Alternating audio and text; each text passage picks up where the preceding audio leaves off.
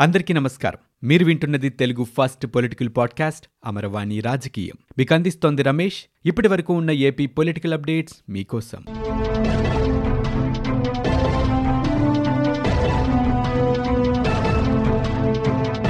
రాష్ట్రానికి తిరిగి కోలుకోలేనంత నష్టం కలిగిందని ప్రభుత్వంపై పోరాటం తప్ప మరొక అవకాశమే లేదని టీడీపీ జాతీయ అధ్యక్షులు నారా చంద్రబాబు నాయుడు అన్నారు. తాడేపల్లిగూడెం టీడీపీ బాధ్యులు వలవల బాబ్జీ ఆధ్వర్యంలో నియోజకవర్గ నాయకులు కార్యకర్తలు టీడీపీ కేంద్ర కార్యాలయంలో చంద్రబాబు నాయుడుతో సమావేశమయ్యారు. ఈ సందర్భంగా చంద్రబాబు నాయుడు మాట్లాడారు. తాడేపల్లిగూడెం టీడీపీ ఇన్ఛార్జిగా బాబ్జీని నియమించాక కార్యకర్తల్లో నూతన ఉత్సాహం నెలకొందని పేర్కొన్నారు. ఇక రాబోయే ఎన్నికల్లో టీడీపీ గెలిచి మొదటి స్థానం తాడేపల్లిగూడెంలోనే ఉంటుందని అన్నారు. సర్పంచ్ పరిషత్ ఎన్నికల్లో తాడేపల్లిగూడెం పరిధిలో మంచి ఫలితాలు సాధించారని చెప్పారు. ఇదే స్ఫూర్తిని వచ్చే మున్సిపల్ ఎన్నికల్లో కూడా కొనసాగించాలని సూచించారు. ఎప్పుడు ఎన్నికలు జరిగినా అసెంబ్లీ పార్లమెంటు స్థానాల్లో టీడీపీనే గెలిపించి రాష్ట్రాన్ని కాపాడుకోవాలని ఆయన పిలుపునిచ్చారు. గడిచిన రెండున్నర సంవత్సరాలుగా రాష్ట్రమంతా విధ్వంసమే జరుగుతుందన్నారు. ఎక్కడ చూసినా రాక్షస పాలన సాగుతుందన్నారు. అభివృద్ధి పూర్తిగా నిలిచిపోయిందని చెప్పారు. సంక్షేమం పేరుతో రాష్ట్రాన్ని దోపిడీ చేస్తున్నారని చంద్రబాబు నాయుడు అన్నారు. ప్రభుత్వ అసమర్థతను ప్రశ్నించే వారిపై అక్రమంగా కేసులు పెడుతున్నారని అన్నారు. ప్రజలకు న్యాయం జరిగే వరకు టీడీపీ పోరాడుతుందని చెప్పారు. కార్యకర్తలు నాయకులు ఐక్యమత్యంతో ముందుకు వెళ్ళి పార్టీని గెలిపించుకోవాలని చెప్పారు. ఎర్రకాలువకి వరదలు వచ్చాయని నాలుగున్నర వేల ఎకరాల్లో పంట నష్టపోయిందని చెప్పారు. కానీ ప్రభుత్వం ఎలాంటి పరిహారము అందించలేదని అన్నారు.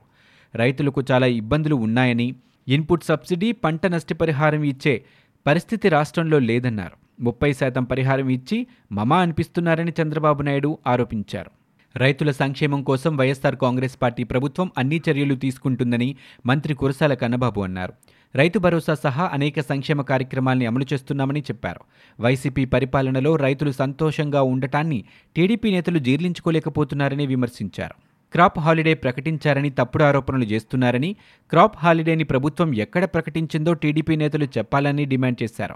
కొత్త విద్యుత్ మీటర్ల వల్ల ఒక్క రైతుకైనా రూపాయి భారం పడిందా అంటూ ప్రశ్నించారు.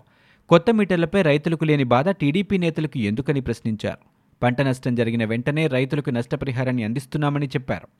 డ్రగ్స్ విషయంలో బిగ్ బాస్ ఎవరిని తాము ప్రశ్నిస్తే బ్రోకర్ సజ్జల రామకృష్ణారెడ్డి భుజాలు ఎందుకు తడుముకుంటున్నారని టీడీపీ నేత నారా లోకేష్ తీవ్ర వ్యాఖ్యలు చేశారు.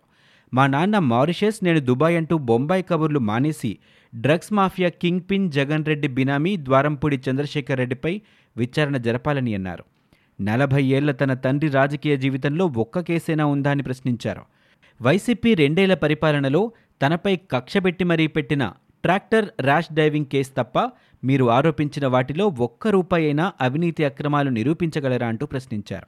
CBI ED money laundering IT కేసుల్లో ఆర్థిక ఉగ్రవాది అయిన జగన్ ఇప్పుడు తన నేర సామ్రాజ్యాన్ని డ్రగ్స్ దందా వరకు విస్తరించారని లోకేష్ ఆరోపించారు.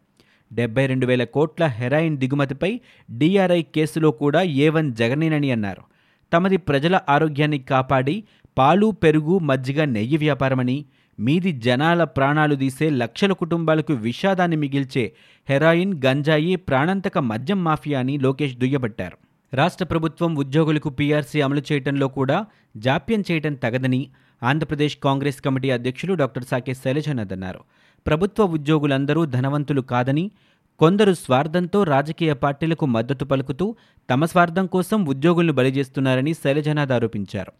గత ప్రభుత్వంలో ఓ ఉద్యోగ సంఘం నేత సమస్యలు పరిష్కరించకుండా రాజ్యాంగబద్ధమైన పదవిని పొందారని ఇప్పుడు తాజాగా మరో ఉద్యోగ సంఘం నేత పదవి కోసం ఉద్యోగులని పణంగా పెట్టే ప్రయత్నం చేయటం శోచనీయమని అన్నారు. ఉద్యోగులంతా ఐకమత్యంతో ఇలాంటి ప్రయత్నాల్ని తిప్పికొట్టాలని ఆయన పిలుపునిచ్చారు. ఆంధ్రరత్న భవనం నుంచి ఈ మేరకు సాకే శైలజానాథ్ ఒక ప్రకటన విడుదల చేశారు. రెండు వేల పద్దెనిమిది మే ఇరవై ఎనిమిదిన పదకొండవ పీఆర్సీ కమిటీ ఏర్పాటుపై రెండు వేల ఇరవై అక్టోబర్ ఐదున నివేదిక సమర్పించిందని రెండు వేల పద్దెనిమిది జూలై ఒకటి నుంచి అమలు చేయాలని ఉద్యోగ సంఘాలు కోరుతున్నా ప్రభుత్వంలో చలనం లేదని శైలజానాథ్ విమర్శించారు. ఆంధ్రప్రదేశ్లో మూడు రాజధానుల ప్రక్రియ ప్రారంభమైన నేపథ్యంలో ప్రాధాన్యం కోల్పోయిన అమరావతి రాజధాని అభివృద్ధికి జగన్ సర్కార్కి మరో బంపర్ ఆఫర్ దక్కింది. కేంద్ర ప్రభుత్వం తాజాగా ప్రకటించిన కొత్త నగరాల పథకంలో భాగంగా పదిహేనవ ఆర్థిక సంఘం అమరావతి వంటి కొత్తగా అభివృద్ధి చెందుతున్న గ్రీన్ఫీల్డ్ నగరాలకి వెయ్యి కోట్ల చొప్పున గ్రాంట్లు ఇచ్చేందుకు సిద్ధమైంది. దీంతో ఇప్పుడు అమరావతి కోసం జగన్ సర్కార్ పోటీ పడుతుందా లేదా అన్న విషయం ఆసక్తికరంగా మారింది. కొత్త రాజధానిగా విశాఖను అభివృద్ధికి పరుగులు తీస్తున్న వైసీపీ ప్రభుత్వం ఇప్పుడు అమరావతి విషయంలో ఏ నిర్ణయం తీసుకుంటుందనేది సంచలనంగానుంది. ఆంధ్రప్రదేశ్లో గత టీడీపీ ప్రభుత్వం తెరపైకి తెచ్చిన అమరావతి రాజధాని నిర్మాణం నత్తనడకనే సాగుతుంది. నిధుల కొరతతో పాటు ఇతరత్రా సమస్యల కారణంగా అమరావతి దూకుడుగా ముందుకు అడుగు వేయలేకపోతుంది. దీంతో అమరావతి రాజధాని నిర్మాణంపై నీలినీడలు కమ్ముకున్నాయి. అయితే అదే సమయంలో అధికారంలోకి వచ్చిన వైసీపీ సర్కార్ అమరావతి నుంచి రాజధాని తరలింపుకు వ్యూహాలు సిద్ధం చేసింది. మూడు రాజధానుల ఏర్పాటు ద్వారా రాష్ట్రం మొత్తానికి అభివృద్ధి ఫలాలు పంచుతామని ప్రకటించింది. అయితే ఇందులో భాగంగా చట్టసభల రాజధానిగా ఉండబోయే అమరావతిని అభివృద్ధి చేస్తున్నారా అంటే అదీ లేదు. దీంతో అమరావతి రాజధాని నిర్మాణం కలగానే మారిపోయింది. ఇక నిధుల కొరత మూడు రాజధానుల ఏర్పాటు నేపథ్యంలో మూలన పడిన అమరావతి రాజధాని నిర్మాణాన్ని పట్టాలెక్కించేందుకు వైసీపీ సర్కార్ ఎన్నడూ ప్రయత్నించలేదు. తాజాగా విపక్ష నేత చంద్రబాబు నాయుడు ఇంటి ముందు కరకట్ట రోడ్డుని మాత్రం వెడల్పు చేయాలని నిర్ణయించింది వైసీపీ సర్కార్. ఆ మేరకు పనులకు శంకుస్థాపన మాత్రమే చేసింది. దీంతో అమరావతిలో ఇక రాజధాని అభివృద్ధి ముందుకు సాగటం కష్టమేనని అంతా ఓ నిర్ణయానికి వచ్చేశారు. ఇలాంటి తరుణంలో అమరావతి వంటి నగరానికి నిధులు ఇచ్చేందుకు సిద్ధమవుతున్న కేంద్ర ప్రతిపాదనలు స్థానికుల్లో ఆసక్తి రేపిస్తున్నాయి. పదవ తరగతి తెలుగు పుస్తకం నుంచి అమరావతి పాఠ్యాంశాన్ని తొలగించారు. కొత్తగా ముద్రించిన పుస్తకాల్ని పాఠశాల విద్యాశాఖ ఆయా బడులకు సరఫరా చేసింది. రెండు వేల పద్నాలుగులో పన్నెండు పాఠాలతో పదవ తరగతి తెలుగు పాఠ్యపుస్తకం ముద్రించగా సాంస్కృతిక వైభవం ఇతివృత్తం కింద రెండో పాఠంగా అమరావతి ఉండేది. పూర్వచరిత్ర మొదలు రాజధానిగా ఎంపిక నిర్మాణ విషయాలు అందులో వివరించారు. తాజాగా పాఠశాల విద్యాశాఖ దాన్ని తొలగించి పదకొండు పాఠాలతోనే పుస్తకాలు ముద్రించింది. విద్యార్థుల నుంచి పాత తెలుగు పుస్తకాల్ని తీసుకొని కొత్త వాటిని అందించాలని ఉపాధ్యాయులకు సూచించింది. కానీ పాత పుస్తకాల ప్రకారం బోధించిన ఉపాధ్యాయులు రెండో పాఠమైన అమరావతిని ఇప్పటికే చెప్పేశారు. విశాఖ విమానాశ్రయంలో గన్ బుల్లెట్ కలకలం రేపింది. విశాఖ విమానాశ్రయంలో మహిళా హ్యాండ్ బ్యాగ్లో పదమూడు గన్ బుల్లెట్లు ఉన్నట్లు అధికారులు గుర్తించారు. వెంటనే ఎయిర్పోర్ట్ జోన్ పోలీసులకు సమాచారం అందించారు. విశాఖ ప్రాంతానికి చెందిన మహిళ విశాఖపట్నం నుంచి హైదరాబాద్ వెళ్ళడం కోసం ఎయిర్పోర్టుకు చేరుకుంది. ఇమ్మిగ్రేషన్ తనిఖీలలో ఆమె బ్యాగ్లో పదమూడు బుల్లెట్లు ఉన్నట్లు ఎయిర్పోర్ట్ అధికారులు గుర్తించారు. విశాఖ ఉక్కు ప్రైవేటీకరణను అడ్డుకుంటామని కాంగ్రెస్ నేత చింతామోహన్ ప్రకటించారు. ప్రజా పోరాటంతో ఏర్పాటైన పరిశ్రమ ప్రైవేటీకరణకు ప్రయత్నించడం దారుణమన్నారు. రాష్ట్ర ప్రభుత్వ విధానాలపై ఆయన తీవ్ర విమర్శలు చేశారు. ఎనభై లక్షలకు పైగా ఉన్న బడుగు బలహీన వర్గాల విద్యార్థుల ఉపకార వేతనాల్ని ఆపారంటూ మండిపడ్డారు. దీపావళిలోపు స్కాలర్షిప్లు విడుదల చేయాలని డిమాండ్ చేశారు. విశాఖ అంశాన్ని కాంగ్రెస్ అగ్రనేత రాహుల్ గాంధీ దృష్టికి తీసుకువెళ్తారని చింతామోహన్ వివరించారు. త్వరలో రాహుల్ గాంధీ రాష్ట్రంలో పర్యటిస్తారని ఆయన చెప్పారు. అక్రమాస్తుల కేసులో ఏపీ సీఎం జగన్ రాజ్యసభ సభ్యుడు విజయసాయిరెడ్డి బెయిల్ రద్దు చేయాలని కోరుతూ నర్సాపురం ఎంపీ రఘురామకృష్ణం రాజు తెలంగాణ హైకోర్టులో పిటిషన్ దాఖలు చేశారు. అయితే సాంకేతిక కారణాలతో రఘురామ పిటిషన్లపై హైకోర్టు రిజిస్ట్రీ వెనక్కి ఇచ్చారు. జగన్ బెయిల్ రద్దు చేయాలని కోరుతూ ఆయన గతంలో సీబీఐ కోర్టులో కూడా పిటిషన్ దాఖలు చేశారు. సీబీఐ న్యాయస్థానంలో మూడు నెలలుగా సుదీర్ఘ విచారణ జరిగింది. బెయిల్ మంజూరు చేసిన సందర్భంలో సీబీఐ కోర్టు విధించిన షరతుల్ని జగన్ విజయసాయిరెడ్డి ఉల్లంఘించారని అందువల్ల వారి బెయిల్ రద్దు చేయాలని రఘురామకృష్ణరాజు తరపు న్యాయవాదులు వాదించారు.